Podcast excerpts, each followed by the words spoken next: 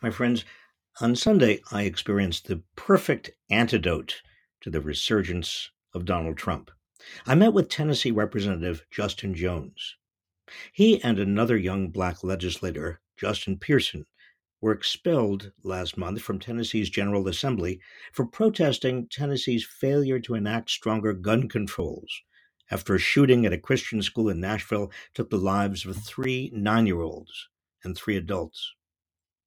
A half century separates us. He's 27 at the start of his career. I'm about to be 77, nearing the end of mine. He's a young black man. I'm an old white guy. We grew up in radically different times. But I came away from our discussion feeling a profound optimism.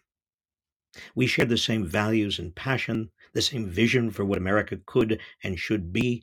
In talking with him, I felt as if I were passing a generational baton to someone who is going to fight the good fight for the next half century, who will lead the nation toward a new and stronger multiracial, multi ethnic democracy.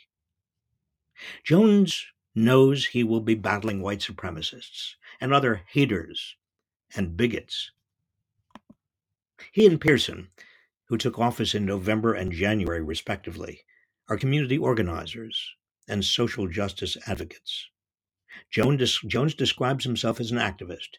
He said, I think our presence as young black voices for our constituencies, people who will not bow down, those who will not be conformed, that's what put a target on us the day we walked in the Tennessee General Assembly. I mean, this is the first time in Tennessee history we had a completely partisan expulsion by predominantly white caucus. All but one member of their caucus is white out of 75 members.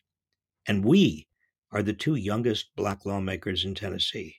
And so what we saw was a system of political hubris. This was not just an attack on us. It was an attempt to silence our districts. Jones thinks the biggest challenge his generation faces is the growing assault on democracy. It will be up to them to preserve and strengthen it. He said, The Tennessee House Republicans' attempt to crucify democracy has instead resurrected a movement led by young people to restore democracy, to build a multiracial coalition. The message is that we will continue to resist, that this is not the end. Their decision to expel us is not the ultimate authority, but the people will hold them accountable. Jones is optimistic.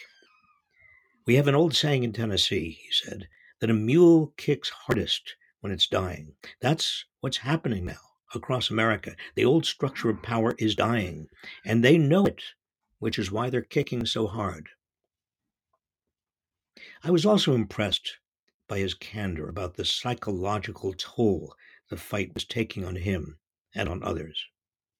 Your generation went through the civil rights movement and the anti war movement, he said, but you didn't talk about what those fights demanded of you, how the hate they aroused hurt you. Some of you burned out. My generation is different. We recognize the pain. We find solace in communities that are engaged with us. We know the fight will be long. We can't burn out. Amen.